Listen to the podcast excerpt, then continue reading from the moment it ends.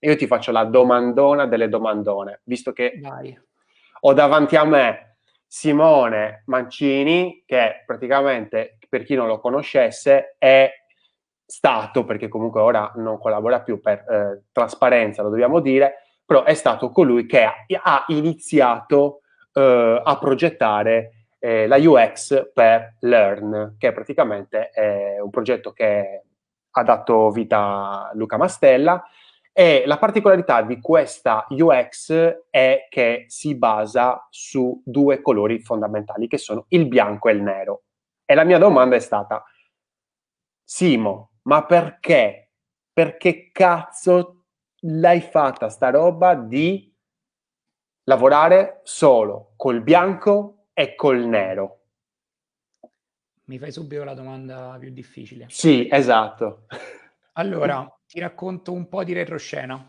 Eh, dopo che mi ha contattato Luca per iniziare il lavoro, ehm, io ti dico per trasparenza che non solo la UX dell'app ho fatto, ma anche eh, la UI del, del, sito web. So che io ho visto un'intervista che tu hai fatto a una ragazza, forse Valeria, in cui la bastonavi su questo fatto di UX e UI, che sono due cose completamente diverse. No, io non bastono nessuno, io, io, ho il mio punto di vista, poi Assolutamente chi no, vuole... sono due realtà diverse, come lo sviluppatore front-end e back-end, insomma, sono due mondi in parte diversi.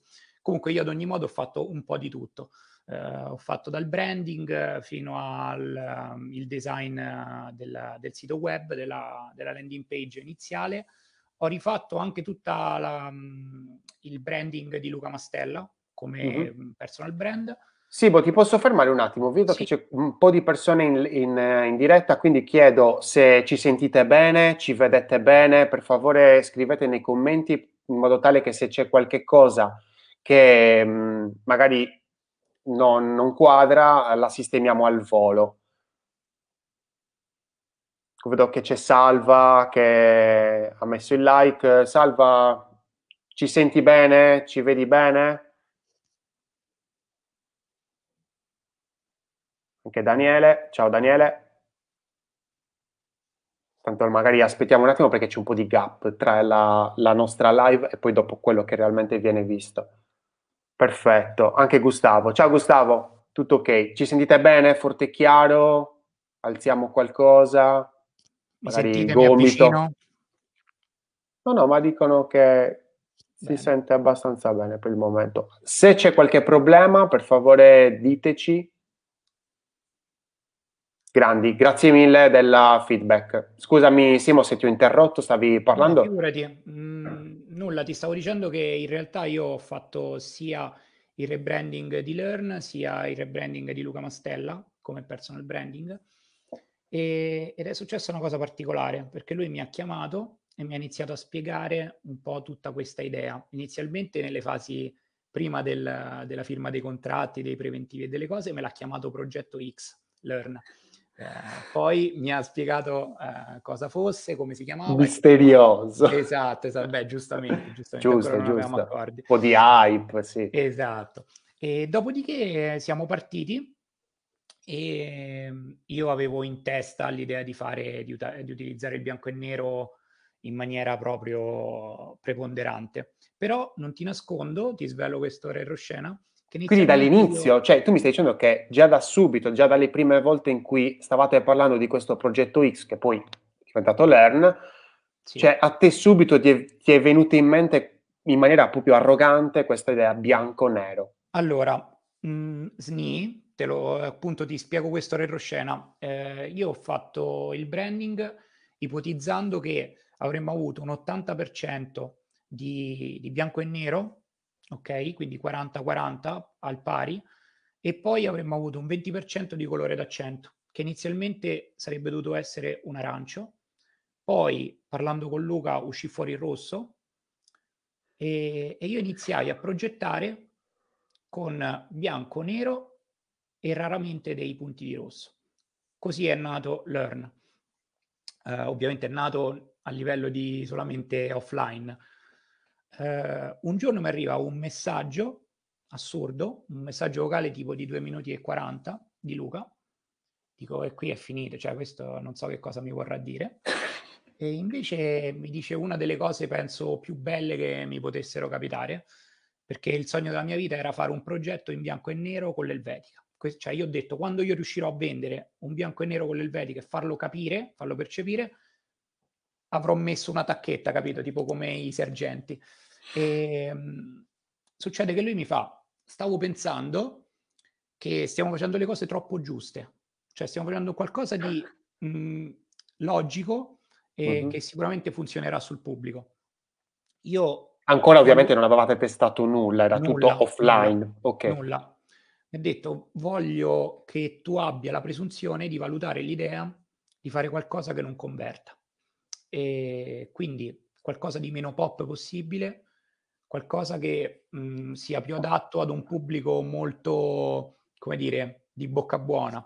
Quindi eh, mi ha detto, io valuterei l'idea di togliere addirittura il colore d'accento. Io gli ho detto, guarda, cioè, non potevi chiedermi cosa in realtà più difficile, ma cosa che volevo da sempre. Eh, eh, infatti, sei to- tornato proprio alle origini di quel pensiero. Esattamente. Anche perché poi, come tu mi dicevi prima, parlavamo, mi mh, eh, perché hai fatto lo scientifico, parlavamo di, di- di licei e di cose. Tutto ha una, ha una spiegazione. Io me la sono spiegata così. Probabilmente il mio amore per il bianco e nero, per il minimal, per l'utilizzo massivo di, di sans serif eh, tipo l'Elvetica, nasce probabilmente dal fatto che mi ricordo giocavo a calcio, pensa che, che storia strana. Mhm. Un giorno arriva un, eh, un mio compagno di squadra e aveva il primo iPod Touch. Me lo ricordo. Io rimango folgorato, cioè come se avessi visto una- un UFO eh, sulla mano di, di una persona. Ah, era E- figo, era figo troppo- quando era troppo uscito figo. E l'iPod poi mi, mi Touch. comprai, mi comprai Era successivamente. figo. Troppo bello. E io da lì divento proprio fan eh, sfegatato di Apple. E il- quello spot che si chiamava Intentions, non so se te lo ricordi, eh, vattelo a rivedere. È uno No, spot sto cercando di mettere adesso la foto dell'iPod Touch perché è un qualcosa di estremamente vintage. Cioè, chi è che... Però quanto moderno in realtà. Il In touch, realtà- eh, quello, quello che sembra un... Sì, sì, sì, un, una- un iPhone, sì. Esatto. È un iPhone in realtà, perché poi dopo... uh, uh, di che anni stiamo parlando? iPod Touch Eh. del 2000 e... Non so dirti, lo sai? No, vabbè. Lo cerco. Comunque era estremamente figo Era- quando era uscito, sì. Cioè, i miei amici, io stesso giravamo con il Sony Ericsson, il- chi, era più fighetto, il BlackBerry, te, Sì. uscivo questo iPod Touch e io lì sono rimasto fregato, cioè io gli ho dato il cuore, da quel giorno io ho solo comprato prodotti Apple, al di là che poi so che ci sono delle diatribe, dei fan eh, sfegatati, io non, non entro in merito ai prodotti, io proprio volevo acquistare un pezzetto di quella filosofia lì. E questo spot che si chiama Intentions, che se ti capita vattelo a, ri- a ritrovare, eh, secondo me è un trattato di, di minimalismo. E io da lì, eh, cioè, tutti gli anni a venire li ho passati con l'idea di voler arrivare a fare roba di quel tipo. Cioè, io volevo fare quella roba lì. Nord europea, per quanto Apple non sia eh, nord europea ma sia di copertina, in realtà ha una mentalità nel design, secondo me. 2013 stiamo Mamma parlando. mia, se non sbaglio, tipo 2009 uscì il primo prodotto Apple della nuova, eh, diciamo, della nuova era, il primo iPod, se non sbaglio, quindi parliamo proprio degli albori. E Eh, da lì io ho capito che avrei voluto fare solamente roba in bianco e nero. Quando Luca me l'ha chiesto per chiudere il cerchio, eh, è stato per me una, una grande sfida perché poi è difficilissimo progettare in bianco, cioè si progetta sempre in bianco e nero, come sai bene, certo. ma mh, poi l'ottica è di riuscire ad arrivare ad una fase No, ma anche perché poi dopo comunque in fase di warframing, perché è lì che si utilizza il bianco e nero, proprio la scala di grigio, perché poi non è bianco e nero, è scala di grigio, ha proprio un valore, ha proprio una, um, un significato, diciamo, abbastanza chiaro, cioè più è nero, più è scuro e più è importante. Quindi c'è proprio anche un codice. Eh, nel momento in cui poi dopo vai a eh, definire poi dopo la UI, cioè entra in gioco proprio il colore, che è un qualcosa di estremamente complesso. Eh, ma tu hai utilizzato il, la scala di grigio, poi chiamiamola scala di grigio, ma in realtà poi hai usato veramente il bianco e il nero, eh, effettivamente come colore, che è, cioè, perché io dico, perché cazzo ti è venuta l'idea di fare questo? Perché è un qualcosa di estremamente complesso, è un virtuosismo, è un, è un es- estremo virtuosismo, perché eh, forse dettato anche dalla spinta che Luca magari successivamente poi ti ha dato dicendoti voglio qualcosa che non converta, cioè deve essere un qualcosa che quasi forzi il, uh, il cervello rettile, no? il cervello istintivo a dire cazzo, cioè io qua uh, non ci sto a far nulla. È un discorso da cervello sicuramente razionale e quindi portare, fare un salto e dire io qua ci sto in questi mh, ambienti digitali, io ci sto solo se ho la mente lucida e sto leggendo, perché effettivamente non c'è nessun, eh, diciamo, nessuna caramellina. Eh, esatto. esatto. Cioè è un qualcosa di, estre- di un ostacolo, è un, è un, grande attrito per il cervello, non dico in generale, ma per il cervello istintivo, che è un, e quindi hai una, um, come si può dire, una uno sforzo cognitivo r- molto rilevante nel momento in cui non hai, non hai il colore, perché l'occhio arriva in, una, in, un ambiente dove non esiste nessun colore se non il bianco e il nero. E dice, cavolo, e qui come faccio a scansionare le cose? Come faccio a capirle? Diventa esatto. un delirio. Anche perché ti ripeto, se io ti potessi mostrare, magari poi in privato te li faccio anche vedere, i primi, i primissimi design eh, di Learn, quando c'era questo rosso, era diventata una roba molto molto pop, ti ripeto, sembrava molto uno YouTube, un, un Pinterest, cioè ci sono tantissime eh, sì. studio, no? E stava diventando un qualcosa che sicuramente all'occhio eh, funzionava molto per... Molto di più, eh, sì. Per tutti, diciamo, era un po' una roba che eh, se l'avessi fatto vedere a chiunque intorno a me mi avrebbe detto ok, eh, sono già abituato. È normale, eh, sì. Esatto, esatto.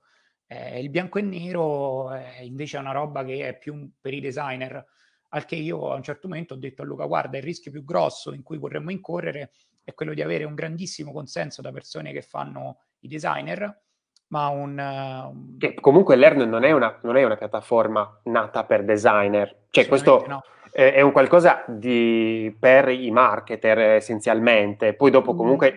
ci trovi qualsiasi eh, tipo di target. Credo che abbiano è molto lavorando anche sui, sui, corsi anche più di design, però di base Luca è un growth hacker, quindi sì, sostanzialmente infatti. è quel mondo lì. E, ehm, quindi io gli ho detto, guarda, potremmo andare incontro a questa cosa.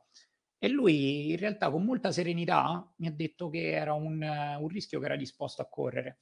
E poi Ovviamente io, come ti avevo detto, avevo pensato inizialmente ad, una, ad un 50 e 50 di bianco e di nero, quindi mh, mi immaginavo una cosa abbastanza omogenea, mentre poi lui invece mi ha detto eh, di utilizzare più il nero per Learn e più il bianco per Luca Mastella, quindi i due brand hanno preso poi una direzione un po' diversa, ok? Se tu guardi, non so Molto interessante questa Learn. cosa. Sì, certo, sì, sì, ci sono dentro. Ok, hai visto, è prettamente nero. Cioè, uh... Sì, è soprattutto nero, sì. Aspettate che magari faccio, non so se posso, penso di no, però tanto me lo guardo io. Magari, magari eh, nel senso... Ho visto delle dirette dove hai mostrato cose un po' peggiori ultimamente, quindi... ho provato, ho provato. È stata bellissima. Mi hanno io, fermato. È, è durata poco, infatti. È durata molto poco, però però tornerò. Sì, sì, sì. Torneremo, anzi, perché c'è un botto di gente che alla fine non vede no, l'ora di... Allora, io in realtà ho l'app, però da, da, desktop forse non ci sono mai entrato. Vediamo un secondo. Oh, come fa? Nome e email. Ah, vogliamo vedere questo. Eh, cioè, ma non devi iscrivermi. Eh, sono già iscritto. Uh, che cavolo si va? Tra l'altro la versione desktop io l'ho consegnata come UI, ma non so neanche se poi effettivamente sia stata già implementata in maniera definitiva. Ma io sono già iscritto, cioè aspetta un attimo perché qui abbiamo con Learn, ma l'avevo già fatta. Eh... Vabbè, intanto puoi continuare, poi al massimo io, io, comunque magari vi faccio vedere. Comunque dicevi... Far vedere anche la landing, cioè ah, tutto, certo. tutto sostanzialmente nero con le scritte in negativo, altra cosa che è contro tutte le regole del, del design, perché eh, il, come, come, sappiamo, eccolo, vedi? Cioè, è risaputo no? che il, il, testo bianco su sfondo nero fa, rende molto difficile la lettura, no? Però noi volevamo questo effetto qua. Eh, una cosa molto importante sono anche le, le, animazioni. Io in questo devo ringraziare Omar, che è il ragazzo che ha sviluppato eh, questa pagina web. Ragazzo eccezionale. Io lì vedo Lorenzo Pin addirittura. No, no, ma non sono io. Tra i VIP. Tra i, VIP. I VIPs. E, e nulla, quindi anche il discorso delle animazioni, volevamo qualcosa di molto fluido eh, e credo che, che, Omar ci sia riuscito alla grande. Volevamo utilizzare... Mh, meno... Bravo Omar, veramente. No, la, l'aspetto di fluidità, di interazione, questo sì. Eh, poi vi stavo veramente vicino col cuore quando, non so se sicuramente te lo ricordi, il momento in cui avevate messo la, la, la landing praticamente online da pochissimo e praticamente sminchiava tutte le parti interne del font. Non so se ti ricordi, c'era la E inizialmente Io che te l'alzava, ti alzava il... Ho detto no, mio Dio. Io ti devo per forza te lo raccontare il retroscena della tipografia perché è forse la cosa più interessante secondo me di tutto Learn. Soprattutto può essere utile magari per qualcuno che ci ascolta, non so se mh, ci ascolta anche qualcuno che è eh, molto giovane, magari teenager, persone che stanno iniziando a lavorare. Eh, io, cioè, nel mio piccolo, la cosa che dico sempre è bisogna avere il coraggio un po' di buttarsi, no? di fare delle scelte anche un po' di pancia, anche se tu da, da buon UX designer mi dirai che tutto va profondamente studiato a tavolino, però ti racconto la però, storia. Però di... aspetta, cioè si fa in fretta a dire questa cosa, però uh, io do più ragione a te, se una persona è all'inizio deve ragionare molto di pancia, deve osare, perché se no non impara, non fa errori. Poi dopo, una volta che li ha fatti, una volta che ha una sua esperienza, allora sì, può tornare indietro e deve riflettere molto di più perché comunque ha già un background.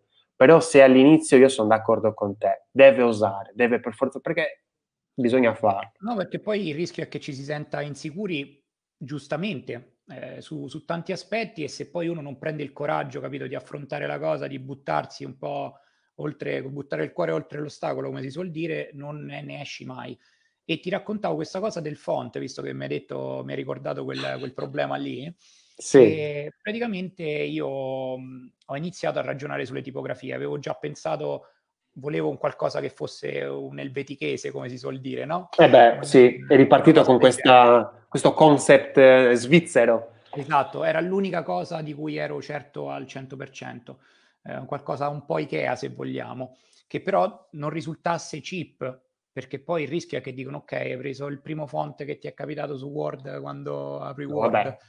Eh, su Word, poi è Arial, poi su sì, invece esatto. prodotti Adobe c'è il Medial Pro, perdere. cioè ci sono comunque diverse...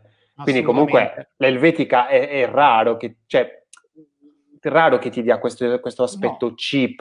Eh, per esempio, è, stato, è, è, un, è, un, font che è stato utilizzato molto nella tipografia anche eh, bretone, no? British. Eh, e quindi, cioè, nel senso, ha un sacco di. No, eh, a me sfondi una porta apertissima. L'Helvetica è stato, credo, il primo amore di tutti, credo. Cioè, Helvetica, Helvetica Nu, cioè, nel senso eh, sono stati, soprattutto chi ha iniziato magari a fare design proprio nei, nei primi 2000, dove l'Helvetica comunque, cioè io, io l'ho comprato, l'Helvetica certo, io, cioè, lo volevo, lo volevo tutta la famiglia, volevo.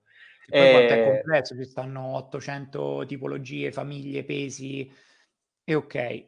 Succede che praticamente, ti dicevo, eh, volevo utilizzare un'elvetica che non fosse l'elvetica. E succede che io mi faccio mhmm, sostanzialmente un file di Illustrator dove inizio a riempire di tutti i font elvetichesi, che ne avrò nel computer qualcosa tipo mille come tutti i designer. Uh-huh. Eh, a un certo momento mh, mhmm, filtra, filtra, filtra, screma, screma, screma, arrivo ad averne 4 o 5. E lì ti dico che a volte bisogna andare un po' di pancia e farsi un po' raccontare eh, delle storie, pensare allo storytelling. E succede che sostanzialmente c'erano tanti font e ce n'era uno che si chiamava Messina. Io a quel punto... Io ce l'ho pronto qui, adesso lo faccio ecco, vedere com'è il Messina. E, e, nulla, io lì mi ricordo che il payoff, diciamo, non, non, credo che propriamente si possa definire un payoff, ma diciamo lo slogan che ha un po' guidato il, il lancio di Learn, cioè, lo vedi quanto è bello. Cioè, e, ehm, è molto, sì, molto il vetichese. Assolutamente, assolutamente. E mh, succede che praticamente mi ricordo che il, lo slogan di Learn era eh, qualcosa del tipo vogliamo rilanciare, vogliamo essere il rinascimento del digitale. Sì. Ok? Al che io mi faccio guidare, Rinascimento, Italia, eh, facciamolo vedere in un certo senso che c'è una matrice italiana.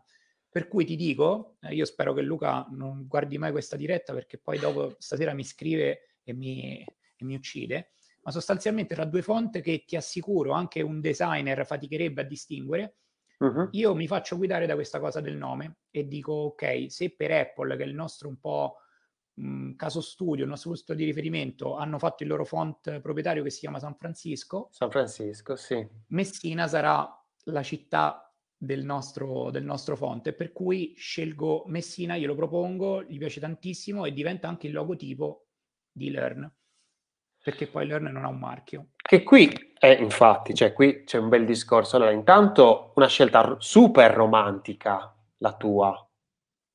Sì, assolutamente.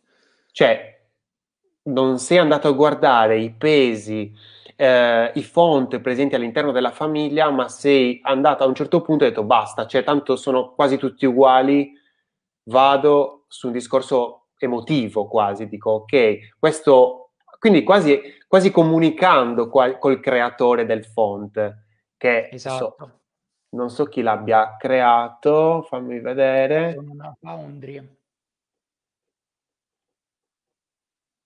Te lo ricordi? No, lo sai che non Però comunque cioè, è stato quasi cioè, una... Viene a dirti Pentagram, ma ovviamente non è Pentagram. È una Foundry comunque abbastanza figa, cioè ho visto hanno tanti font interessanti, però questo era proprio quello che, che mi aveva colpito e che io già avevo scaricato il trial perché tieni conto che io l'avevo utilizzato, l'avevo impara- imparato a utilizzare, perché poi è un font, ripeto, nel Vedica, ma come tutti i font di questo tipo, questi sans serif così, eh, devi anche un po' sporcartici sì. le mani, no? Allora, e... si chiama Luzi Gantenbrain No, Comunque, questa, questo eh, beh, dice qua: aspetta, uh, Messina Sans is a sans serif typeface designed by Lucy Gantenbein. Ah, Comunque, okay, questo... no, lei è proprio sì, sì, ok, è proprio il designer, mentre dovrebbe esserci una foundry. Fermi tutti. Questo, questo nome tedesco mi ha fatto capire che ancora non abbiamo bevuto la birra, ragazzi. Mamma mia.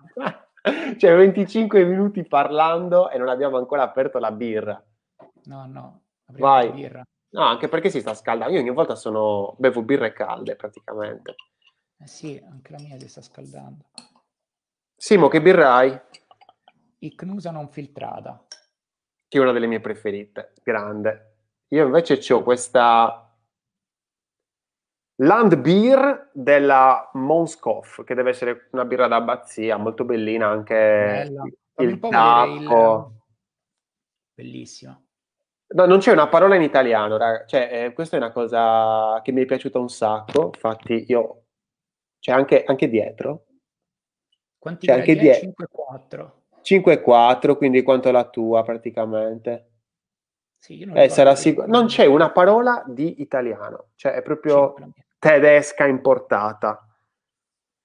Birra, eh, poi dice boh, acqua, boh, eh, ah, in, in francese, dai, li leggo eh, malto d'orzo, luppolo, estratto di luppolo. Ah no, c'è anche in italiano, ecco, l'ho trovato.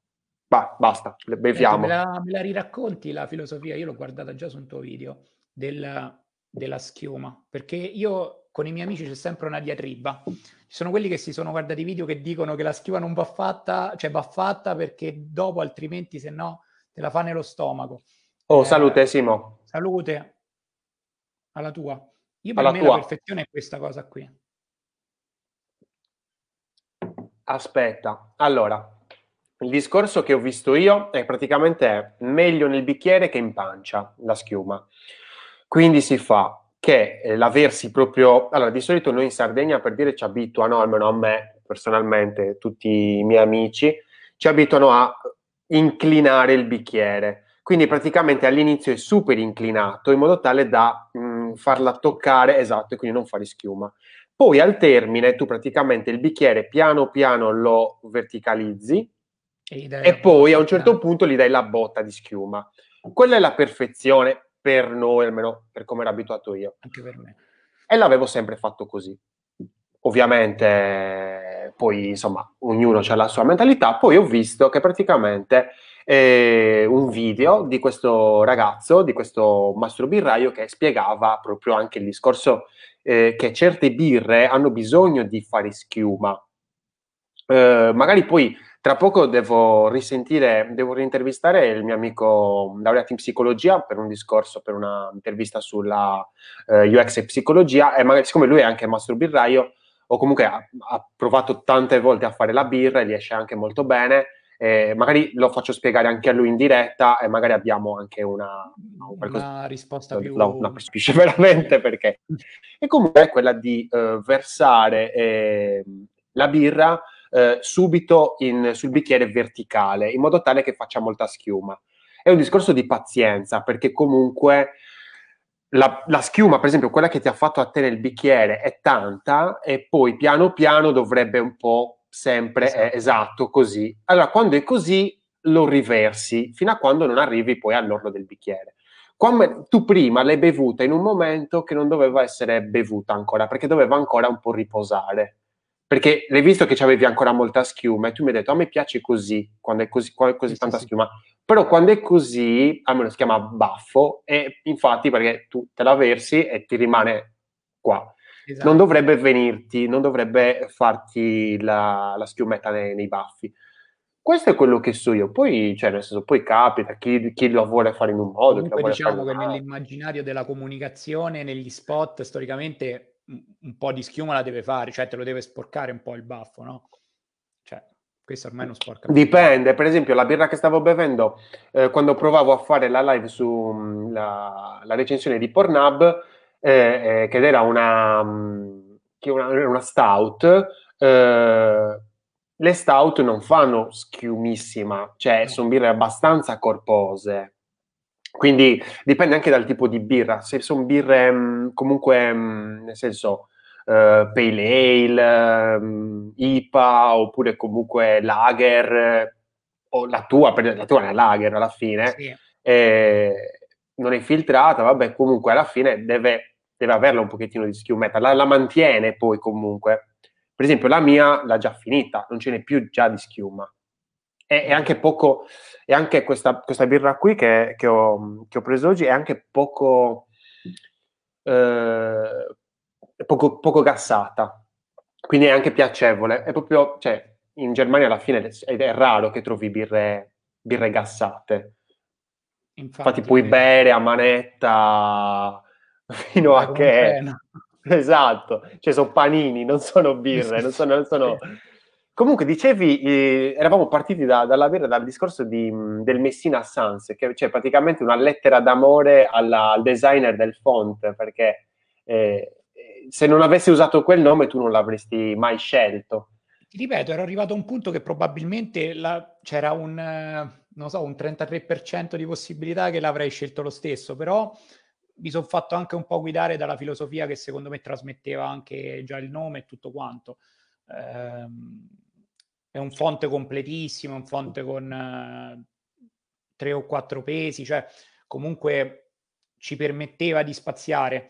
Eh, ovviamente non è che l'ho scelto inconsciamente, però ehm, sicuramente, sicuramente quella cosa un po' ha significato. Appunto, io questo dicevo anche a chi si approccia ai primi progetti design, secondo me deve avere il coraggio anche a volte di guardare un po' queste fatalità, queste, queste cose che succedono ovviamente non, non, stiamo a credere al destino, al karma, alle cose del genere, però mh, secondo me poi lo storytelling ha un peso specifico importante in un rebranding, o in questo caso in un branding, perché stavamo eh, iniziando una cosa nuova, una startup a tutti gli effetti.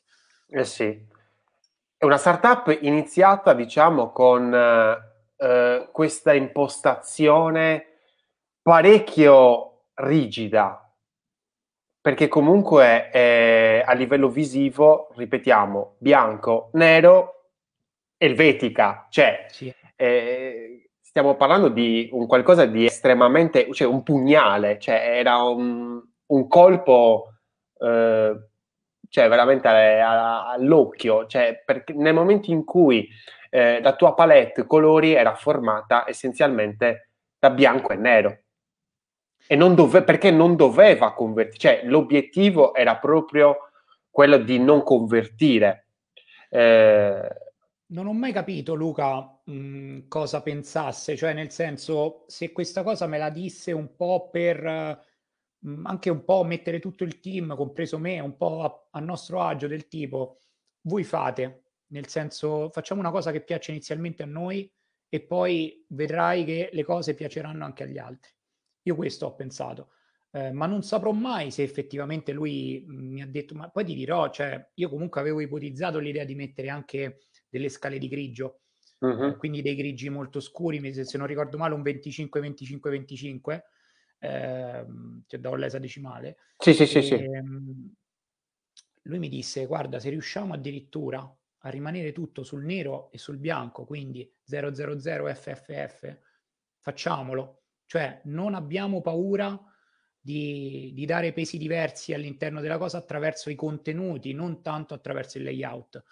E credo che poi sia la, il valore aggiunto della, della versione mobile dell'app, dove effettivamente i contenuti sono a colori. Anche questa è stata una scelta che abbiamo fatto sì col tempo. Ho, ho, visto, ho visto anche scorrendo, infatti questa è una domanda che ti voglio fare, c'è bianco-nero e poi lì ci sono dei colori.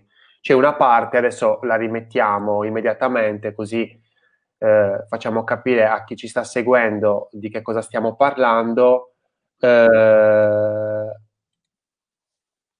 un secondo. Ecco qua. Qui, per esempio, già nel above the fold, nello scroll 0, per chi mi segue, quindi capisce anche l'importanza dello scroll 0, abbiamo bianco, nero, colore. Già da qui. Ma non è sempre stata così questa pagina. Inizialmente non c'era questo tocco di colore. Il tocco di colore, per dire anche una fase intermedia, una fase iniziale assolutamente no. C'era semplicemente un grosso headline proprio alla, alla, alla Svizzera proprio, senza nessun esatto. tipo di sfondo, proprio nero. Poi non so se questo è un nero 000000 oppure se è un 22. Guarda, eh... se, se, non me l'hanno sabotato dovrebbe essere un 000. Ispeziona un po'. Cioè, allora aspetta che ispeziono, aspetta un secondo. Perché guardandolo così anche a me non sembra... È un 000000, sì. Allora, eh, dicono, adesso ti voglio, questa vuole essere anche una bella domanda, dicono che sia un errore utilizzare i colori pieni, cioè nel senso il bianco come FFFFF e il nero come 000000. Dicono sia meglio, molto meglio per l'occhio, intendo, eh, utilizzare sì un 2-2 oppure che ne so, un 2-5, cioè rimanere comunque su una fascia alta del contrasto, ma comunque non utilizzare il colore pieno, anche perché poi, nel senso, chi magari è un po' invasato di schermi, comunque di, di progettazione, sa benissimo che il nero è il colore più difficile in assoluto da riprodurre, perché comunque sempre in stampa abbiamo il K100 Uh, però in realtà hai un colore anche sotto, perché comunque deve darti anche quel colpo di... So, se il cosiddetto te... nero ricco in realtà è tipo un 60, 40, eh, 10, 100. Uh, c'hai un qualcosa di sotto che ti copre e ti dà sicuramente anche più, perché il nero è un colore complessissimo da riprodurre, basta guardare per dire anche i test dei vari smartphone, eh, quando fanno vedere proprio la scala colori, il nero è un casino, cioè negli smartphone di, di fascia bassa scordatevi di avere un nero vero pieno.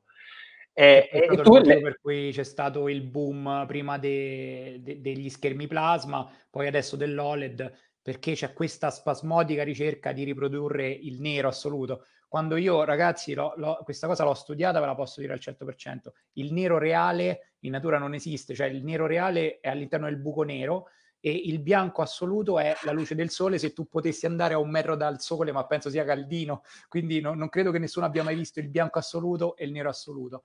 Però ecco. C'era un film fighissimo, adesso non mi ricordo come si chiamava, forse boh, Solaris, adesso non mi ricordo, comunque dove c'era questo discorso del sole proprio eh, di questa navicella che era nello spazio, che appunto era stravicina al sole e vedevi questo bianco che non esisteva. Poi anche molto bella la storia del, degli eschimesi che hanno un sacco di nomi per descrivere il bianco, per dire... Bellissima, sì, sì. Quindi anche tutto un discorso di storia del colore, quindi vabbè. Ovviamente non abbiamo... Che non siano dei colori. Eh, eh infatti, non abbiamo parlato della cosa principale, ovvero c'è gente che dice ancora che il bianco e il nero non sono colori, quando sappiamo benissimo insomma, che da Goethe in poi eh, assolutamente sono colori a tutti gli effetti, il bianco e il nero. Poi c'è qualcuno che dice è assenza di luce oppure luce, quindi eh, come bene e male, che in realtà il male è assenza di bene, cioè vabbè c'è tutto un discorso molto filosofico su, sul bianco e il nero, lo yin e lo yang. Eh, tu hai due temi. Aspetta, scusa, non ti ho sentito per un attimo. Mi senti? Ah, sì, scusami, anche io ti, ti ho un po' perso. Sì, sì, io ti sento, tu mi senti? Sì.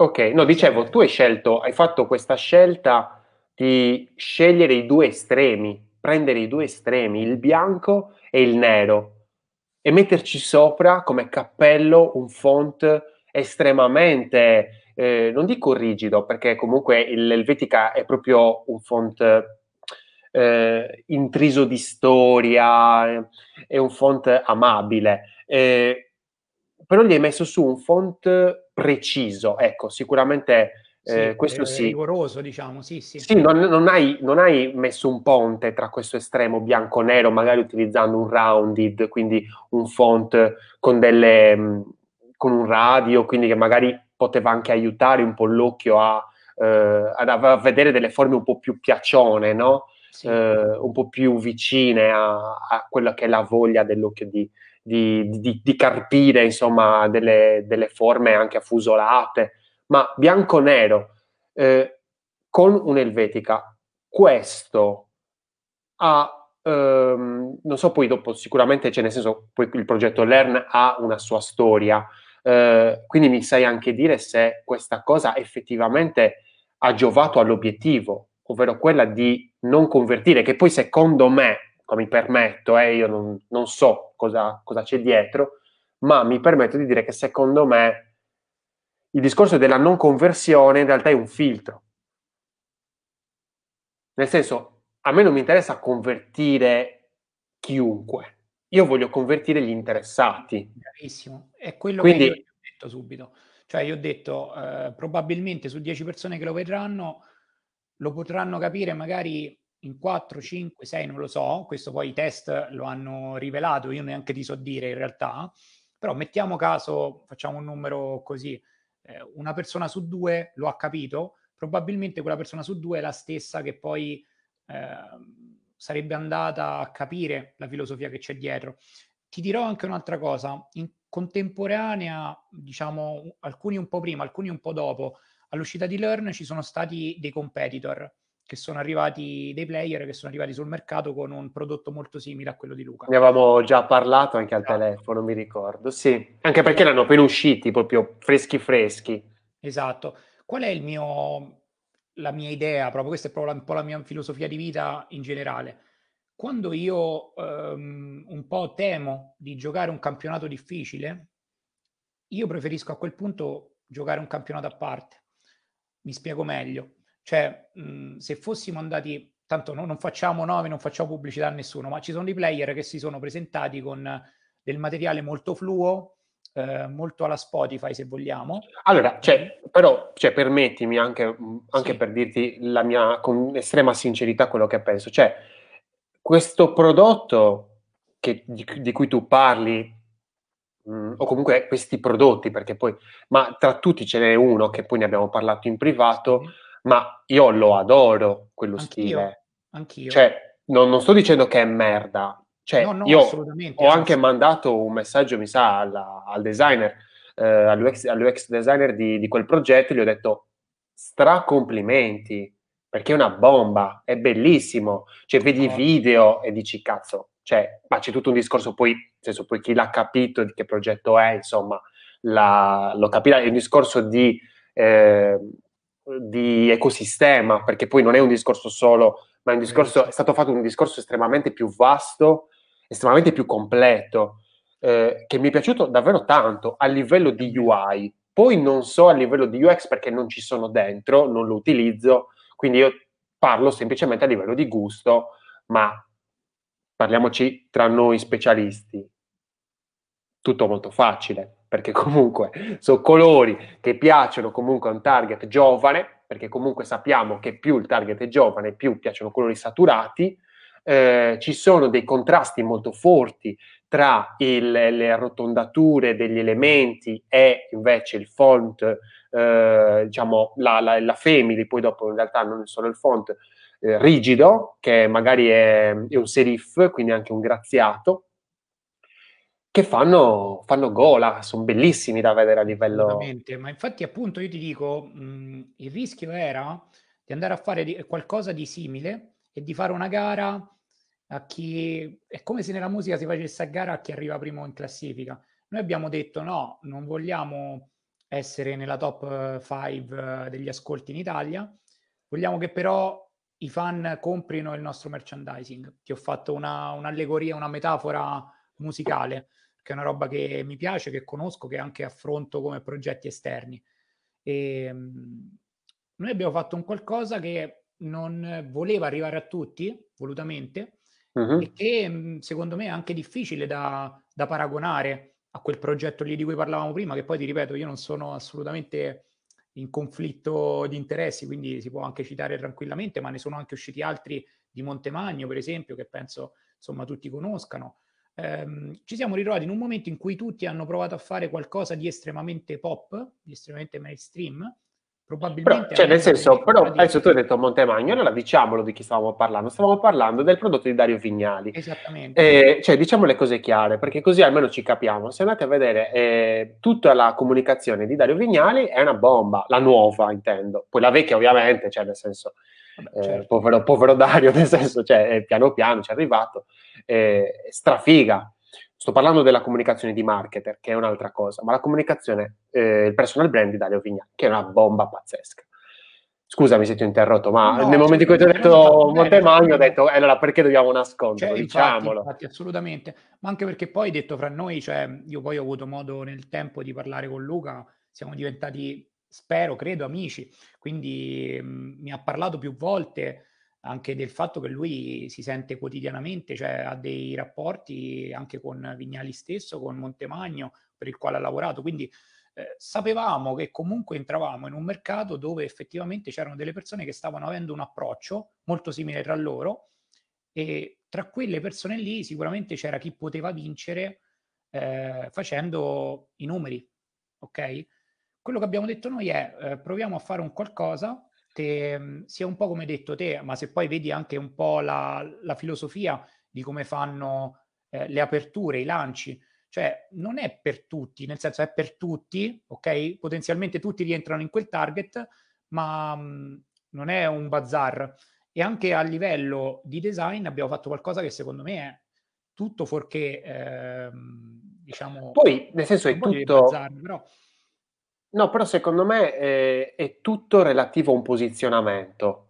Cioè, mentre, eh, almeno credo, eh, cioè, sto ipotizzando io stupidamente forse, eh, credo che Vignali comunque si vada a posizionare su, più su un target, diciamo, più giovane, eh, poi diciamo, un business genetic, non lo so, magari sicuramente più avanzato, però comunque con il prodotto eh, con, il, suo personal brand, col suo blog, col suo podcast, eh, con un, su un prodotto più giovane, quindi il ragazzo che vuole scoprire il favoloso mondo dei nomadi digitali, eh, lo segue e quindi vede nella sua comunicazione, quindi anche nella sua, eh, nei colori che utilizza, nel font, tutte queste cose, eh, un qualcosa di molto appetibile, perché comunque colori saturati, contrasto col font, che appunto abbiamo detto graziato, mentre invece eh, anche utilizzando il bianco-nero vai a posizionarti sicuramente su una fascia più senior, quasi, no? Quindi non su un discorso di novellino, di beginner,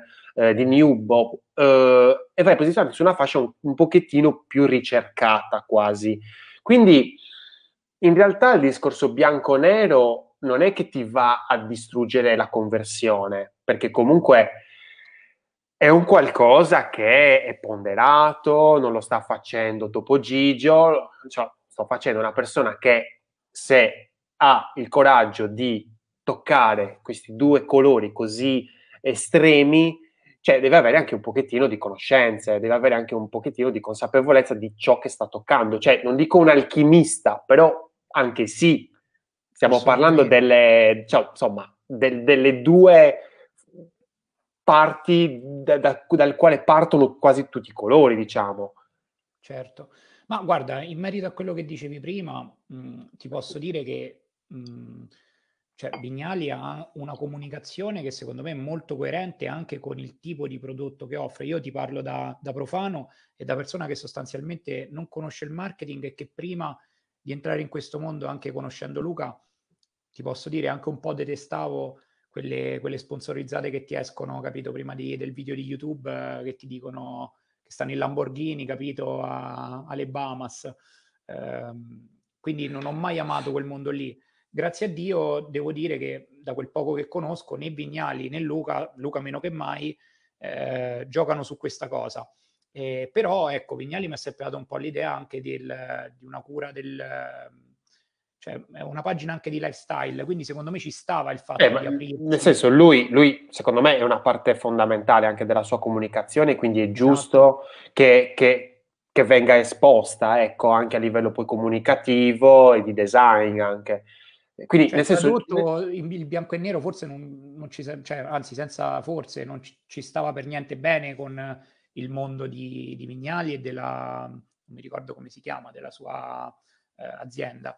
Quindi, mh, secondo me, con Luca invece era diverso, perché per esempio ti dico che quando è stato fatto il restyling del suo sito personale, era già tutto bianco e nero in realtà. Eh, quindi lui già partiva con quella, con quella cosa lì, anche conoscendo poi nel tempo dei, chiamiamoli fan, dei seguaci di Luca, mi sono accorto che sono tutte persone un pochettino più, più tecniche, cioè Vignali è un po' per tutti. Aspetta un secondo perché sì. qua c'è, forse c'è stato nel senso un malinteso. Cioè, eh, Fede, eh, non stiamo dicendo che Vignali è, era una, un personaggio associato al discorso di Lamborghini e X. Eh, assolutamente, no, no, no, non stiamo assolutamente. Io lo seguo da tantissimo tempo, lo ringrazio anche in questa live se magari capiterà che magari vedrà questo video. Lo ringrazio personalmente, l'ho anche visto eh, a Sarchittu, insomma, in, in, spiaggia. Non mi sono eh, diciamo, permesso di disturbarlo perché era in vacanza quest'estate, quindi eh, lo stimo. Eh, altri personaggi, vi stiamo parlando di insomma delle varie, eh, delle varie sponsorizzate che capita su YouTube, su Facebook, insomma. Perché eh, citato, quelli di cui ti parlo, a parte non li citerei anche se sapessi il nome, ma non mi ricordo neanche il nome perché li schippo, quindi no, non so veramente di chi... Di, cioè non... No, ma ci sono, cioè, c'è nel pieno, nel pieno il web di, di, personaggi che vanno, sono a Dubai, faccio questo, esatto, oppure guarda qua, esatto. c'è la Lamborghini, cioè vabbè, sto esatto. cazzo, cioè nel senso. Assolut- no, ma poi va, va, bene, poi ognuno fa le, scelte che fa, però ti ripeto, per il tipo di brand che, voleva, che, che, che rappresenta Vignali, secondo me era giustissimo l'utilizzo di, quel, di, di quelle palette colore, di quel font e tutto, mentre per Luca si poteva provare a fare un qualcosa di più rischioso, diciamocelo pure, come il bianco e il nero e l'elvetica sostanzialmente. Ma per arrivare anche un po' alla, al dunque, quindi alla parte calda, cioè alla fine questa domandona ci ha preso quasi un'ora, per arrivare alla parte calda, eh, questa estremizzazione può essere dov- cioè il fatto che tu abbia scelto questa estremizzazione del bianco e nero può essere eh, perché volevi puntare al contenuto. Esattamente, è quello che ti, che ti volevo dire. Uh, ti faccio un esempio cinematografico. Uh, Schindler's List di Spielberg mm-hmm. fa esattamente quello che un po' ho provato a fare io con, con Learn, ossia, se vi ricordate, è un film sostanzialmente in bianco e nero, dove però mh, magari c'è la scena, capito? Vabbè, adesso spoiler. la spoilerata. il finale. no, vabbè, devi dirlo, nel senso, raga, eh, allerta spoiler, cioè se eh, non avete visto Schindler List, vabbè, a parte... Cioè, Guardatelo assolutamente. Una, una cinghiata, veramente, cioè, è una roba, una bomba, guardatelo. Eh, però se non l'avete visto non ascoltate i prossimi tre minuti, ecco. Ma in realtà Comunque. non ho intenzione di spoilerare nulla, nel senso ti posso dire Sin City, ti posso tirare fuori tanti film che hanno... Ecco, vedi, Sin City Miller eh, bomba, cioè nel senso anche con 300, cioè Esatto, cioè, la capacità di, di, utilizzare il bianco e nero come filtro che azzera un po' il tutto e poi, senza spoilerare Schindler's List in particolare, riesce con una punta di colore a portarti il focus lì. Noi, anziché utilizzare un colore d'accento, abbiamo pensato bene che fossero gli stessi contenuti che poi gravitano all'interno dell'app a dover essere la cosa che poi la gente deve veramente consumare, deve guardare e su cui si deve concentrare. Quindi per chiudere il cerchio era questa un po' la risposta, cioè abbiamo azzerato il più possibile tutto quello che c'era attorno al contenuto. Allora, innanzitutto bellissima risposta, veramente bella. Ti ringrazio. Eh, io sinceramente eh, ti faccio una domanda, ma poi dopo questa eh, scelta ha ripagato? Cioè nel senso, ora che, adesso vabbè, tu ormai non collabori più eh, col, col, progetto Learn, però comunque hai visto magari già qualche conversione, magari eh, ha portato dei benefici oppure c'è stato comunque un... Allora, insomma... Mh, mm, Ovviamente ti parlo in base a quel che ricordo, da quello che ci siamo detti e quello che ho capito. Cioè, non voglio sapere i numeri, per carità di no, Dio, non è un discorso... Però... Figurati, ti parlo però di, di approccio. Uh, sì. All'inizio ho un po' destabilizzato, che era un po' quello che volevamo fare, e, e però inevitabilmente anche un po' incuriosito.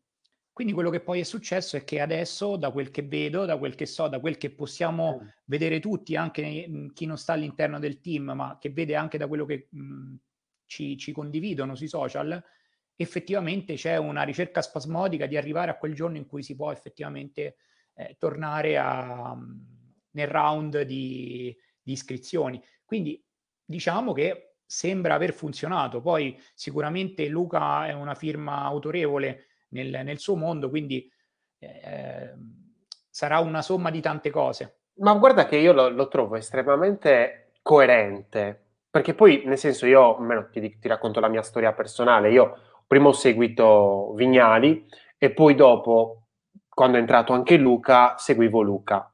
Poi mi sono accorto che, per esempio, i contenuti di Luca certe volte erano più, diciamo, vicini a quella che era la, la mia vita da, da professionista eh, e quindi magari and- sono andato a cercarlo anche, diciamo, personalmente, con i podcast, quindi piano piano dai video, poi dopo hai estrapolato i podcast e tutto quanto. E lui, nel senso, io poi, nel senso, sono anche un po' figlio di, della, di, di ciò che va, eh, diciamo, non insegnando ma condividendo, eh, ovvero se vuoi fare una roba, falla e basta. Ecco perché, nel senso, io qua ora sono nel mio studio, non ho oh, la, la, fotocamera strafiga, eh, anche per esempio alcuni webinar li ho fatti con, con la, la, webcam del mio computer, non ho allestito niente dietro le mie spalle, anche la luce fa schifo, però intanto sto dando un contenuto. Eh, e quindi è tutto lì, cioè nel senso, togli tutto quello che è il più e arriva al concetto, che poi è tutto relativo ha una filosofia assolutamente minimalista, perché vai a togliere l'eccesso da qualsiasi cosa per arrivare diretta allo scopo. Assolutamente, sì, sì, ma infatti è proprio questo un po' ehm, come dire, quello che ricercavamo. Mi fa piacere che tu lo dica perché evidentemente poi l'hai percepito anche da fuori, cioè eh, quello che è l'immagine di Luca poi in un certo senso si è trasposta sulla comunicazione e sul rebranding. Giusto? Cioè mi stai dicendo questo, no? Sì, assolutamente sì. Cioè, nel senso, è, è una persona che anche proprio lo dice anche in maniera molto chiara nella sua comunicazione. Quindi sei riuscito, secondo me, in maniera molto rischiosa, estremamente rischiosa, eh, però era quasi dovuta. Cioè, sì, secondo me... Molto, mh, eh, me, me, l'ha crossata, se vogliamo. Sì, cioè, sì, sì, questo voglio dire, te l'ha proprio crossata. Cioè, nel senso, lì tu eh, magari non so se lo conoscevi già, sentivi qual- magari qualche podcast, eh, qualche video. Mm, no, eh, cioè di nome, ma non, eh, non bene, assolutamente. Guarda, se mi dai due minuti, ti dico come, come ci siamo conosciuti, che è la cosa secondo me più figa in assoluto. Mio, mio, cugino è un fan. Mio cugino. Eh sì, è un fan suo da sempre, cioè l'ha seguito su uh-huh. tutti, eh, tutti, gli eventi che faceva.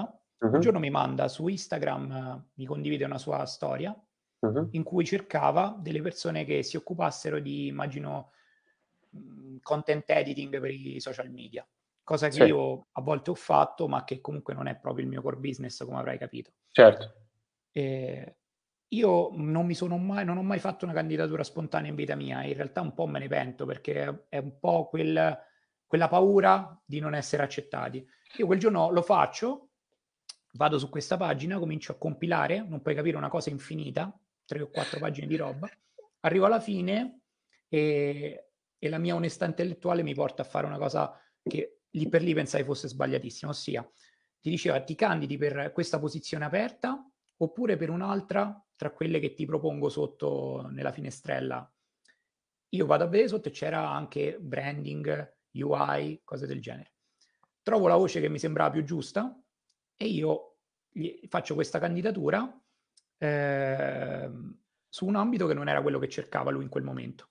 Mi arriva un'email che mi dice, guarda, mi arriveranno, immagino, una svariata quantità di, di richieste, leggerò prima quelli per la posizione aperta, poi tu finirai in un database che io piano piano leggerò tutto e ti farò sapere. Certo. Io ho detto, guarda, ma guarda te, ho perso dieci minuti della mia vita a compilare una cosa che non servirà a nulla mai nella vita. Vabbè, però, ok, ci hai provato. E sono passati mesi, mesi e mesi. Una mattina mi sveglio su LinkedIn, eh, Luca Mastella ti ha, ti ha chiesto di, iscri- di entrare nella sua cerchia e dopo due minuti mi arriva l'email che mi diceva guarda, poi alla fine io ho letto questa cosa che tu mi hai mandato un po' di tempo fa, mi interessa, ti vorrei commissionare questa serie di attività. Ci siamo sentiti al telefono e abbiamo iniziato. Quindi per dirti, a volte cose che sembrano sbagliate, alla fine sono quelle più giuste. No, provarci sempre, cavolo, scherzi, provarci sempre. Ehm, quindi alla fine, nel senso, siamo riusciti a, a, capire insomma qual era il motivo di questo bianco e nero. Eh, abbiamo capito che alla fine, in ogni caso, sembra che comunque abbia creato un po' di destabilizzazione, che era ciò che volevi, perché alla fine era questo il discorso, quello di rompere un po' le linee eh, della comunicazione, diciamo, ordinaria, soprattutto nell'argomento formazione e eh, condivisione di contenuti, che poi ti dico, cioè, forse te l'avevo anche già detto, però io per esempio che magari seguo Luca, seguo anche altri content creator, ehm, praticamente mi capita magari di sentire una determinata cosa, allora dico, cavolo, figa quella roba, vado nei video e me la ribecco. E poi adesso vi faccio vedere che cosa succede quando c'è questo tipo di scelta. Datemi un secondo, ne varrà la pena. Assolutamente ne varrà la pena. condivido lo schermo. le bestemmie, guarda, le bestemmie, le bestemmie, Simo. E poi dopo tu arrivi nella pagina di Luca Mastella dove praticamente è tutto così, dove è tutto bianco-nero. Adesso, vabbè, tranne qualche cosina di nuovo, insomma, sì, che... Lì sta introducendo quello che probabilmente piano piano andrà a fare sempre in maniera più massiva all'interno dell'app.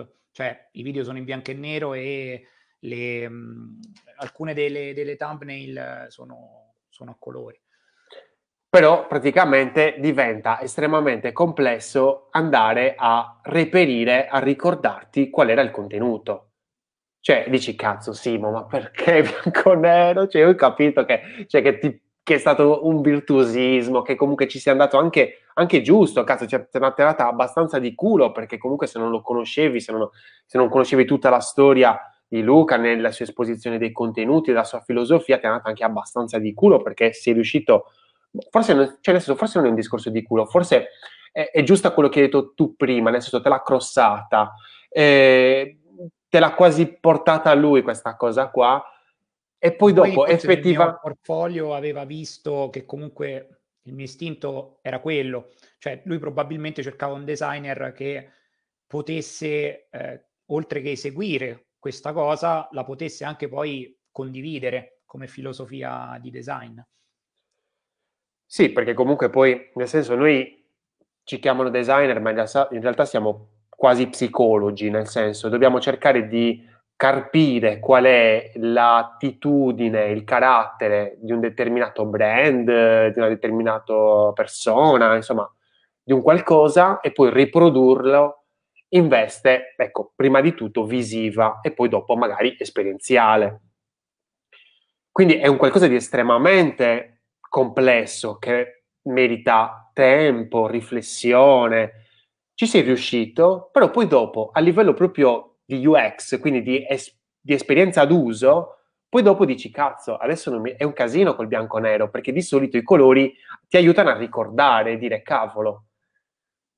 Allora, Però... come ti dicevo, sì, ti rispondo a questa cosa. Um, già in primissima battuta uh, avevamo previsto che eh, il bianco e nero sarebbe rimasto solamente nel layout, quindi tutto ciò che era video sarebbe progressivamente diventato a colori. Mm. Uh, sui social lui sta continuando a lavorare ancora con uh, dei formati in bianco e nero, ma vi spoilerò, anche se io ormai, ripeto, non faccio più parte del team, uh, sono entrati altri progetti, insomma io ho, per adesso quantomeno non sto più lavorando su quegli asset lì, vi assicuro che quello che succederà molto presto è che com- cominceranno a comparire colori all'interno del feed di, di Learn su Instagram, sui social in generale e sulle, sulla pagina di, e anche sul canale di YouTube. Ecco, Però, ma nel senso... Ecco, non ci saranno, questo te lo dico già da adesso, a meno che non, non butteranno tutto quello che ho fatto, non troverai mai il verde che è associato a design, il rosso ecco. che è ecco. associato a marketing. Eh, voglio dire proprio questo, perché ne avevamo parlato anche al telefono e mi era piaciuta tanto l'esposizione, insomma, anche la, la spiegazione che mi avevi fatto e volevo anche un po' condividerla con chi ci sta ascoltando e chi ci ascolterà. Eh, di solito il colore ha un uh, significato molto preciso anche nell'architettura, cioè nel senso noi stiamo parlando di eh, diverse cose, diversi argomenti e allora ecco che magari il giallo appartiene a un colore, l'arancio a un altro, eh, il blu ha un altro argomento e quindi anche a livello proprio cromatico, percettivo, abbiamo una differenziazione di contenuto, quindi insomma semantico, eh, abbiamo una, un'eguaglianza e quindi questo agevola tantissimo la nostra, diciamo, eh, il nostro sforzo cognitivo, sì, nel senso che quindi è tutto molto più semplice riusciamo a leggere e capire meglio il contesto, è più facile adattarsi all'architettura, quindi a capire anche l'ambientazione, eh, gestire anche i diversi modi di contenuto. Cioè, tu è bianco e nero. Assolutamente, ma poi ti ripeto. Cioè, io devo leggerla o lo leggo, oppure... No, no, assolutamente, sì, sì. Nulla. Quantomeno ti porta a leggerlo possiamo dire questa cosa, cioè ti porta a fare una, un lavoro super attento. Eh, poi ovviamente l'app, ti ripeto, adesso mi, mi, dispiace che non abbiamo modo magari di, di, vederla perché tu lì sicuramente puoi fare una, un'analisi anche un pochino più, più tecnica, più specifica, ma l'app di Learn... Ma allora io l'app di Learn la volevo recensire, ti dico la verità. Sì. Eh, magari sì, magari la recensiamo insieme, se ti va. Come no? Come no? Quindi magari da, da, questa intervista nascerà una recensione. Eh, delle, delle, recensioni sono un po' stronzetto, ti dico la verità. Allora no, allora quel giorno... Sto scherzando.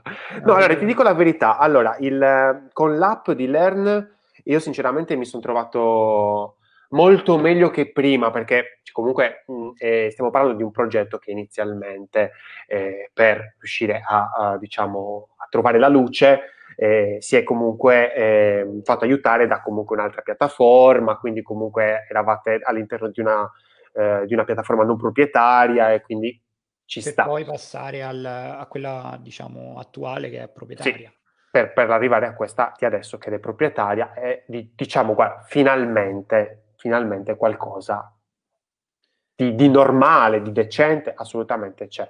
Eh, quindi assolutamente complimenti per l'app. Ehm, abbiamo già fatto un'ora e dieci.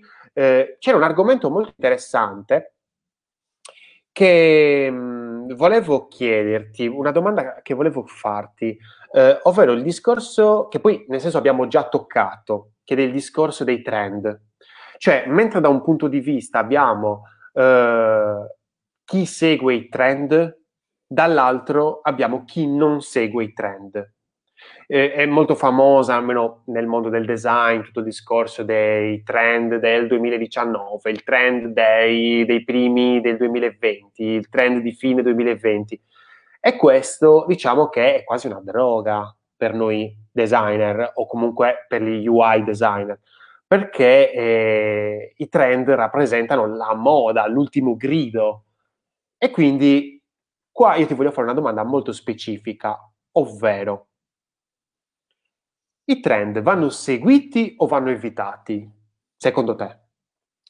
Guarda, è la domanda più bella in assoluto perché spero di riuscire a risponderti bene, perché allora, mh, per quanto mi riguarda, come sai tu, eh, io faccio diverse attività, ok? Ti raccontavo anche, mi, mi senti? Perché, ok, avevi laggato un attimo. Sì, ora sono tornato. Faccio anche altre attività, eh, quali per esempio la realizzazione di, di artwork per uh, cover di, di, artisti, quindi le copertine sostanzialmente. In quel mondo lì sicuramente il trend è Quindi un qualcosa di più prettamente, posso dire, artistico? Sì, sì. Perché Io comunque non ho paura c'è... di quella parola. Okay, Tanti perfetto. hanno paura. Sì, sì, sì, sì, ma mi, mi rendo conto del peso che ha quella parola. Quindi, nel senso, eh, è un discorso non, dove non c'entra nulla il discorso di esperienza, no. ma, ma, c'entra un discorso di, ok, tu hai una visione di un qualcosa e la proponi. Se ci capisci bene, se non ci capisci, cazzi tuoi. Lì devi assolutamente, tra le 500 copertine che ti capitano ogni giorno sotto mano, o sott'occhio, perché ormai il, il, diciamo, il cartaceo esiste più poco, il fisico, ehm, lì devi dare uno schiaffo a chi ti guarda e secondo me lì il trend paga molto.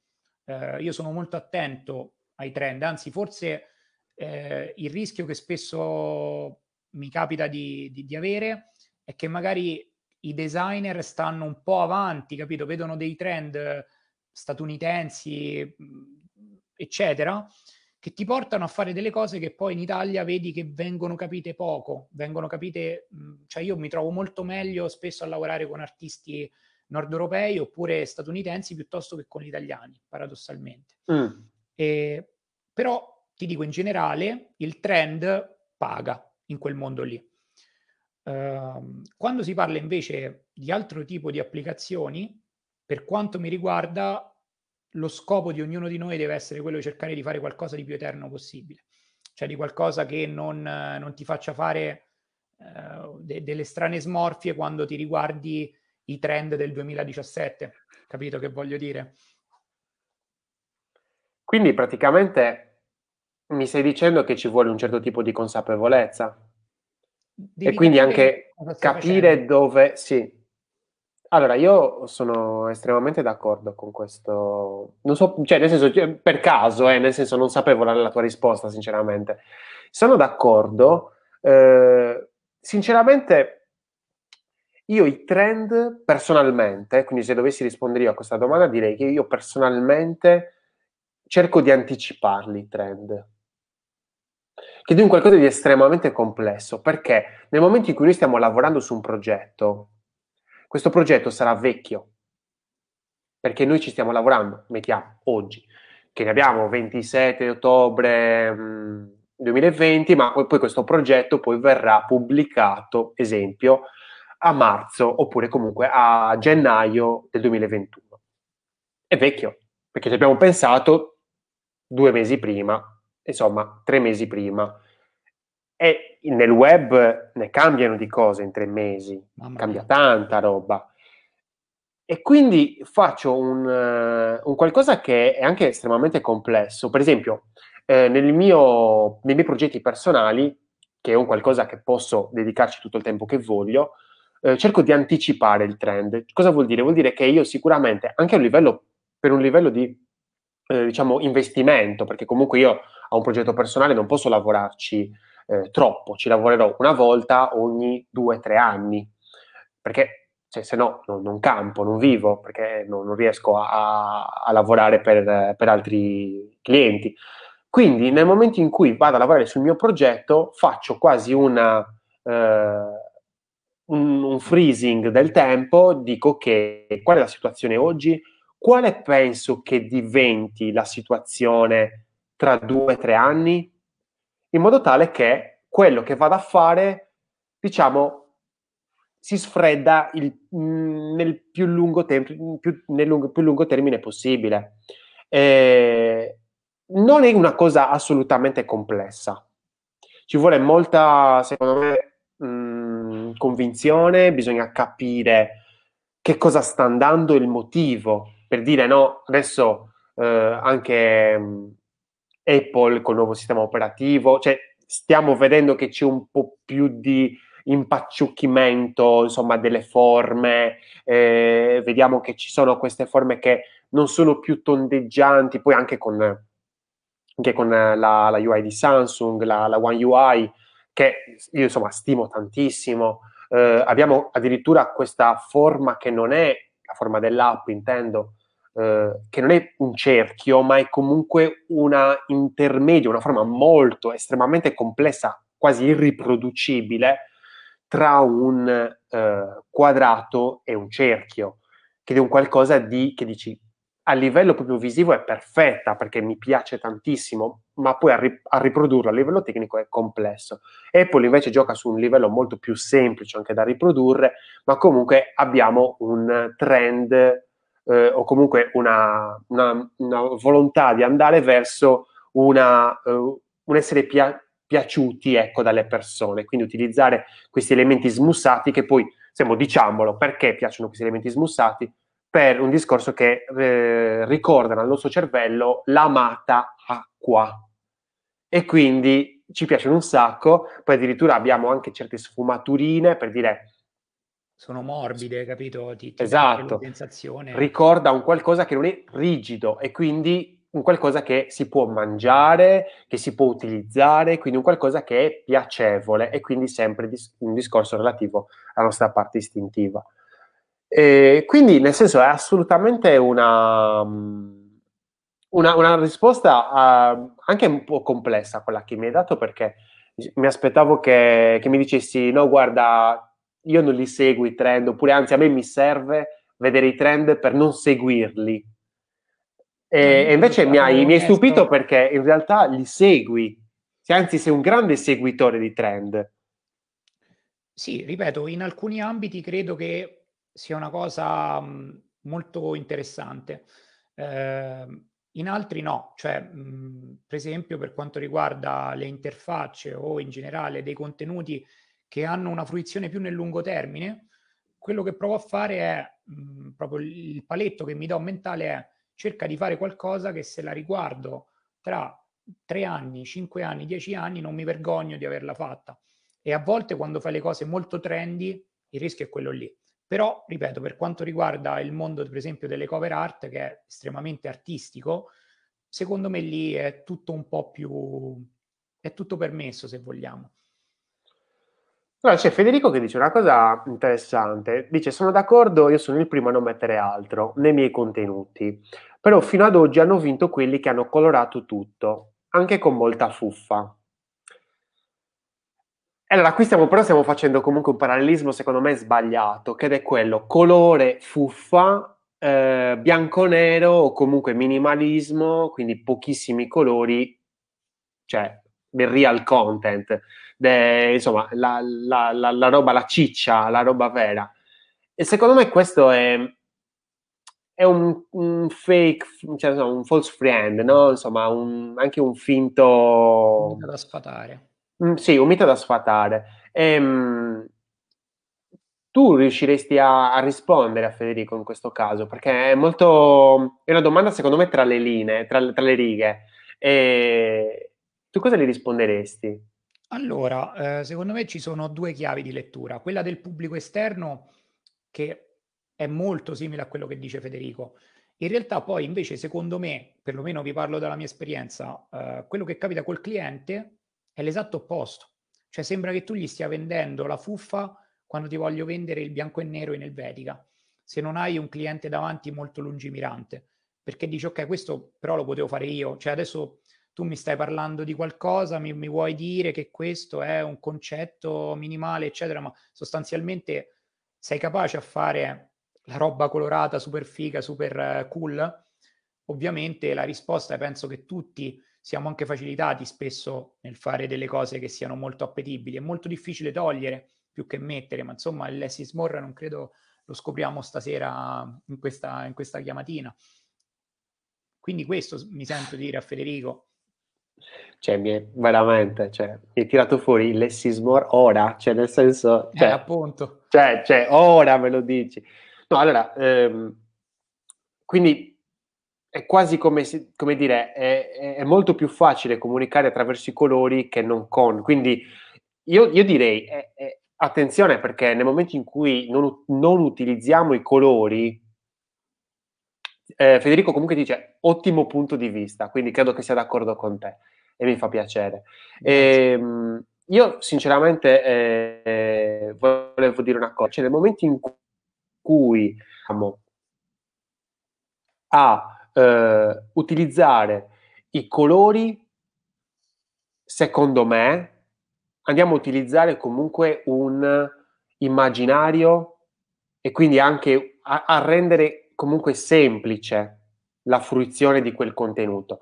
È certo che nel momento in cui utilizziamo il bianco e nero e quindi cioè, se stiamo facendo una forzatura, ma lo sappiamo assolutamente che stiamo facendo una forzatura, eh, dobbiamo avere la consapevolezza della scelta che abbiamo fatto. Assolutamente. Cioè, non siamo dei, delle minche vestite, come diciamo le Sardegna, perché ho capito che, insomma, è un qualcosa che diciamo noi in Sardegna, questo delle minche vestite, o forse lo dico io e basta, non lo so, però comunque eh, abbiamo fatto una scelta, dobbiamo essere consapevoli della scelta che abbiamo, fatta, che abbiamo fatto.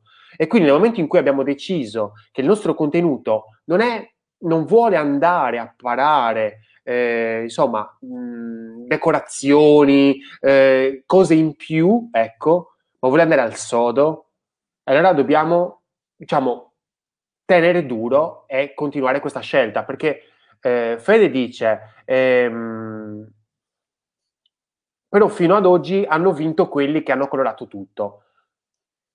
Cosa hanno vinto? Cioè, nel senso, di che cosa stiamo parlando? Stiamo parlando di probabilmente se tu da professionista hai compreso che chi ha usato il colore vendeva fuffa, al contrario magari tu dove non, non, vendevi fuffa, ovviamente, cioè stiamo parlando che ovviamente il ladro non dice che, che ruba, ehm, nel momento in cui, eh, adesso non mi ricordo manco più il discorso che stavo facendo, però comunque nel momento in cui tu eh, hai deciso di, di fare questa scelta, tienila duro, tieni duro, uh, perché nel momento in cui andrai a convertire, convertirai per ciò che vuoi tu. Cioè, nel senso, non è detto che la conversione sia la vendita, non è detto assolutamente. Perché magari tu vendi tutto al volo, però poi dopo hai una marea di, un, di insoddisfatti che insomma ti vengono dietro con le pale, nel senso. Mentre invece, per esempio, secondo me è una cosa molto bella che appunto si è vinta dalla, uh, dalla conversazione, insomma, che abbiamo capito in maniera indiretta tra, tra, Luca e Simone è stato quello io non voglio convertire, che non vuol dire che non vuole veramente convertire, ma che vuole una conversione a lungo termine. E la conversione a lungo termine, per forza di cose, passa dal cervello recente, che deve essere attivo, deve essere sveglio, non deve essere nella nostra uh, default, default uh, network. Insomma, è un qualcosa... Mm io adesso, quando tu dici questa cosa, adesso non voglio portare su livelli eh, astratti e filosofici la nostra conversazione, però c'è un, uno scritto di Bukowski che dice che se tu vuoi fare lo scrittore, ti comincia a fare un elenco e ti dice se devi chiederlo a tua madre, a tuo padre, a tua, alla tua ragazza, non farlo, se non ti viene spontaneo non farlo. Ecco, secondo me dovremmo fare una sorta di Bibbia di tutte le cose, tutte le domande che ti devi fare prima di fare una scelta così radicale come il bianco e nero. Cioè, se non ne sei convinto al 101%, è forse meglio non farlo, capito? Come dicevi te, se lo devi fare, lo devi fare con una sì. potenza, con una mh, mm, cognizione, altrimenti rischi di non essere convinto tu in primis e quindi poi non lo trasmetti neanche attraverso il prodotto che, che consegni. Sì, uno lean, cioè o lo fai con convinzione, se no non, non farlo. Perché... Non ci obbliga nessuno, insomma. No, no, no, a parte non ci obbliga nessuno. Poi comunque ci sono diversi gradi di, insomma, minimalismo, perché comunque puoi usare il bianco e il nero, come puoi usare per esempio adesso il, il blu e il bianco, ecco. Cioè, nel senso, certo. poi, nel senso, eh, non è che deve essere per forza il bianco e il nero, devono essere comunque due colori, perché il minimo... Io comunque qui dietro in scrivania c'ho anche, non so se lo conosci, grafica a due colori. Fammelo un po' vedere. Cioè, cazzo, questo avevo risparmiato un botto. Che bello. No, questo è il libro perfetto, nel senso, adesso non so se... Però, nel senso, è tutta grafica che ha solo due colori. Mamma mia. Cioè, nel senso, è, è una filosofia l'utilizzare pochi colori.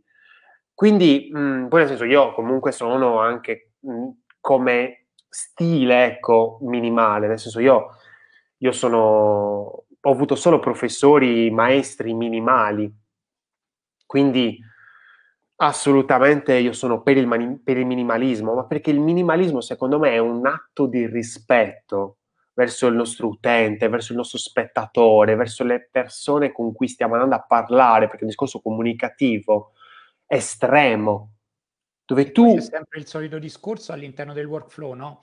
Cioè, intanto fai una cosa che funzioni in bianco e nero, poi aggiungere colore ci si riesce, non si può fare il processo inverso.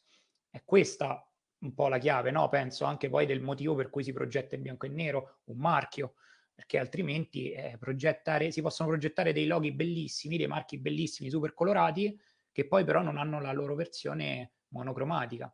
Quindi, mm, che, che, che un, quasi un controsenso, cioè fammelo dire, cioè nel senso il, il logotipo vero è un logotipo nero su certo. fondo bianco punto, non scala di grigio, nero, no, no, perché certo. nasce da un discorso che se pensiamo comunque alla progettazione grafica degli anni, insomma, dei primi del Novecento, comunque è un discorso dove, cioè comunque andava stampato, certo, cioè nel senso anche come timbro, nel senso... Si, si, deve fare una vetrofania, devi mandare un vettoriale mono, monocromatico, perché se no non si capirebbe, cioè non hai la possibilità di eh, utilizzare due colori. E questo io credo che sia un po' anche la base del, del design delle, delle, interfacce. Cioè una UI deve funzionare, secondo me, monocrom- adesso dico monocromatica, ma capiamoci. Insomma. Bicromatica, insomma, esatto, sì, sì, sì. Esatto. Sì, poi nel senso, poi tutto il resto è un discorso di... Eh, allora, poi dipende, nel senso perché eh, ripeto, il discorso comunque del colore aiuta anche a livello semantico, comunque eh, a capire, a comprendere meglio il contenuto, il tipo di contenuto che è. Certo che, insomma, dobbiamo fare la, l'arlecchinata, insomma, dell'anno, perché comunque c'è tutto, cioè, il discorso che ha fatto Simone è estremamente al contrario, nel senso, lui toglie anziché mettere. E questo mi è piaciuto davvero tanto, l'ho notato immediatamente appena avevo visto la, mm, l'interfaccia di, di Learn. Eh, ho provato in tutti i modi di, di parlare con, con lui, sono riuscito a parlarci, ora sono riuscito addirittura a intervistarlo. Se qualcuno ha qualche domanda, intanto oh, ci apprestiamo a, anche a, a chiudere la, l'intervista E se qualcuno ha delle domande, anche tu Simo, se hai delle domande magari, boh, magari che mi vuoi fare a me, eh... Come, no, come no, ma guarda, io in Vai. realtà tutto quello che mi hai chiesto in realtà avrei voluto sentire anche la tua, eh, quindi in generale mh, ti chiederei anche se intanto se ti è capitato eh, durante la tua esperienza lavorativa di fare questo tipo di progetti qui, mi hai detto che sei legato molto al, al minimalismo, ti, ti è capitato di farlo, come l'hai affrontato? Questa cosa da pazzo, questa scelta da pazzo che mi hai detto che ho fatto, l'hai fatta mai tu? Sì, però in un modo diverso. Ti spiego. Allora, io sono assolutamente non logo. Allora, infatti, la, la, il titolo di questa in, uh, intervista si chiama No UX, basta. Cioè, nel senso, è un discorso che cerchiamo di togliere tutto il possibile, ma non per non avere una UX, per avere una UX minimale. Però adesso voglio rispondere alla tua domanda e ti parlo in, in cosa magari mi sono avvicinato per dire a questo discorso estremamente minimale. Ci sono stati dei... Ci sono stati, stavo leggendo una, un'altra domanda che ci hanno fatto, ci sono stati dei momenti in cui ho deciso di togliere il logo del, del brand per andare a un tipo di riconoscimento sul copy, dove praticamente nel momento in cui l'utente, comunque lo spettatore, non era un discorso est- mm, prettamente diciamo digitale, perché era eh, un bel po' di tempo fa, eh, la persona andava a comprendere che si parlava di quell'evento, di quel qualcosa, dal modo di parlare. Assolutamente. Che è estremamente, insomma... È branding anche quello, eh? Sì, assolutamente, assolutamente. E, e, quindi uno diceva, ma cavolo, ma non è che questo è quel brand? Io dicevo, sì, come l'hai trovato? Com- come ci, ci, ci, ci sei arrivato? Beh, ci sono arrivato da, insomma, da come, lei, come, come parla. Poi anche persone che magari non lo conoscevano, quindi mettere avanti, quindi io sono andato nel senso, anche nel senso oltre il colore, adesso non per dire che ci sono più lungo, però dare anche oltre il colore. Simo, mi hai perso? Sì, per un attimo ti ho perso. No, no, ho sentito tutto in realtà, ma non c'era il lip sync, come, come, si suol dire. Ah, ok. Nel senso, non so se mi avete sentito, però comunque il discorso era quello che si può andare anche oltre il colore. Cioè, nel senso, tu avresti potuto fare una scelta ancora più estrema, che era quello di tutto nero. Tutto nero. Tutto nero, o tutto bianco, dove avevi solo, magari, sfondo bianco, copi nero, oppure il contrario una scelta estrema, ma veramente estrema, lì al 100% estrema, che insomma avrebbe dato sicuramente i suoi frutti. Secondo me queste scelte estreme, diciamo, convertono, danno i loro frutti quando vengono perseguite nel lungo termine. Cioè, guarda per esempio Volkswagen, ecco, cioè diciamolo che lui ha utilizzato il Futura dal il font Futura, dal, anzi la font Family, perché poi dopo comunque eh, non è solo un font, non è solo il regular, certo, anzi il bold, perché comunque hanno usato il bold, ehm, l'hanno utilizzato da, da sempre.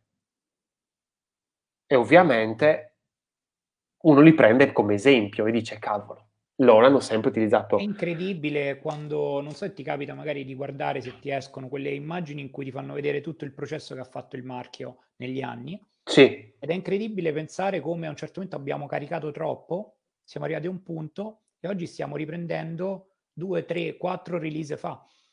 Però c'è stato un discorso uh, storico importante. C'è stata la, la crisi del 2008 certo. che ha certo. portato alla fine dell'eschemorfismo. Però se vedi adesso in realtà stiamo... Cioè, è come dire, la, l'arte da sola senza un contesto storico non vuol dire nulla. Cioè, se io non conoscessi il contesto storico in cui era Matisse, non so, non so certo. interpretare Matisse o Duchamp, eh, mentre invece lo stesso vale per il design, credo io. Certo. Nel senso, non sono la stessa cosa assolutamente, però anche il design deve essere inserito all'interno di un contesto storico. E oggi come oggi eh, probabilmente abbiamo, non so, forse più voglia o meno voglia di sfumature, ecco, la voglio mettere anche un po' così, eh, un po'... Allora, Fede ormai che ormai è il nostro, è il nostro amico del cuore che ci sta scrivendo le, le, le domande, le provocazioni, dice provocazione, il bianco e il nero è una scelta o una non scelta di un colore? Bella domanda, cioè, si ritorna all'inizio della nostra chiacchierata. Sì. Di, Fede non c'era all'inizio, eh, secondo ah, okay. me. Però... Ok, allora Fede, noi abbiamo detto all'inizio, ehm, il bianco e il nero intanto sono due colori? In realtà ci siamo risposti no, giusto? Abbiamo detto questo. Eh, allora, secondo me il bianco e nero sono due anche colori. Per me, anche per e me, che, e che rappresentano... Esistono, no? e, che rappre- e che proprio come colore, però, eh, sono i, i, due colori per eccellenza, il bianco e il nero. E quindi per me, secondo il mio punto di vista, rappresentano molto di più di un colore e basta. Per quanto comunque ogni colore non rappresenta solo il proprio colore.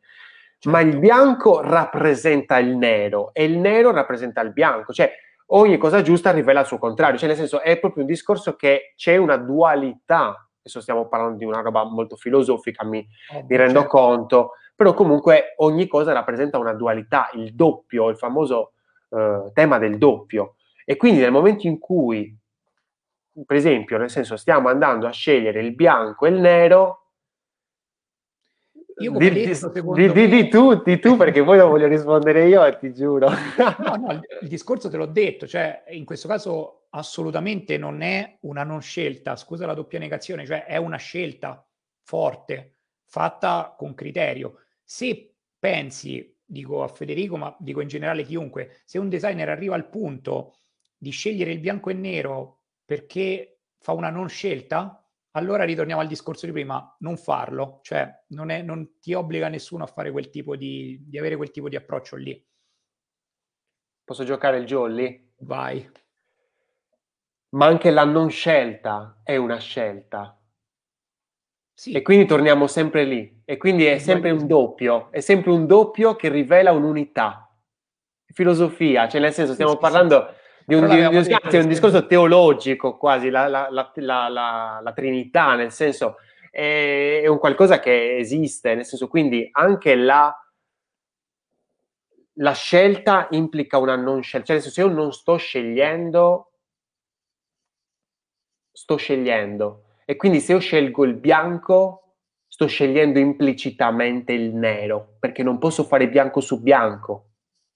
E quindi nel momento in cui il bianco e nero è una scelta o una non scelta di un colore, allora qui puoi rispondere nel senso solo tu, nel senso secondo me è stata una vera scelta, nel senso tu eh, dall'inizio hai detto io da quando Luca mi parlava io stavo maturando questa idea, quindi è assolutamente una super scelta, tuo, cioè per, per, riassumere quello che abbiamo detto a Fede, eh, a Federico. Eh, è stata una, sicuramente una scelta super ponderata la tua, ma nel momento in cui non avessi scelto il bianco e il nero, il bianco e il nero probabilmente potrebbero essere stati presenti nella loro assenza. Certo. Cioè, sì, sì, sì, sì. Scusate. Però avevamo detto che sarebbe diventata una call molto filosofica, l'avevamo preannunciato. L'avevamo detto e ci siamo arrivati, cioè praticamente dopo un'ora e mezza ci siamo arrivati. Io ringrazio tantissimo Simone Mancini, grazie, grazie Simo. Grazie. grazie eh, io sono Lorenzo Pinna e questa era una due birre di UX eh, e di filosofia comunque. Grazie Simo e grazie, grazie a tutti, vi auguro una buona serata. Ciao. Ciao.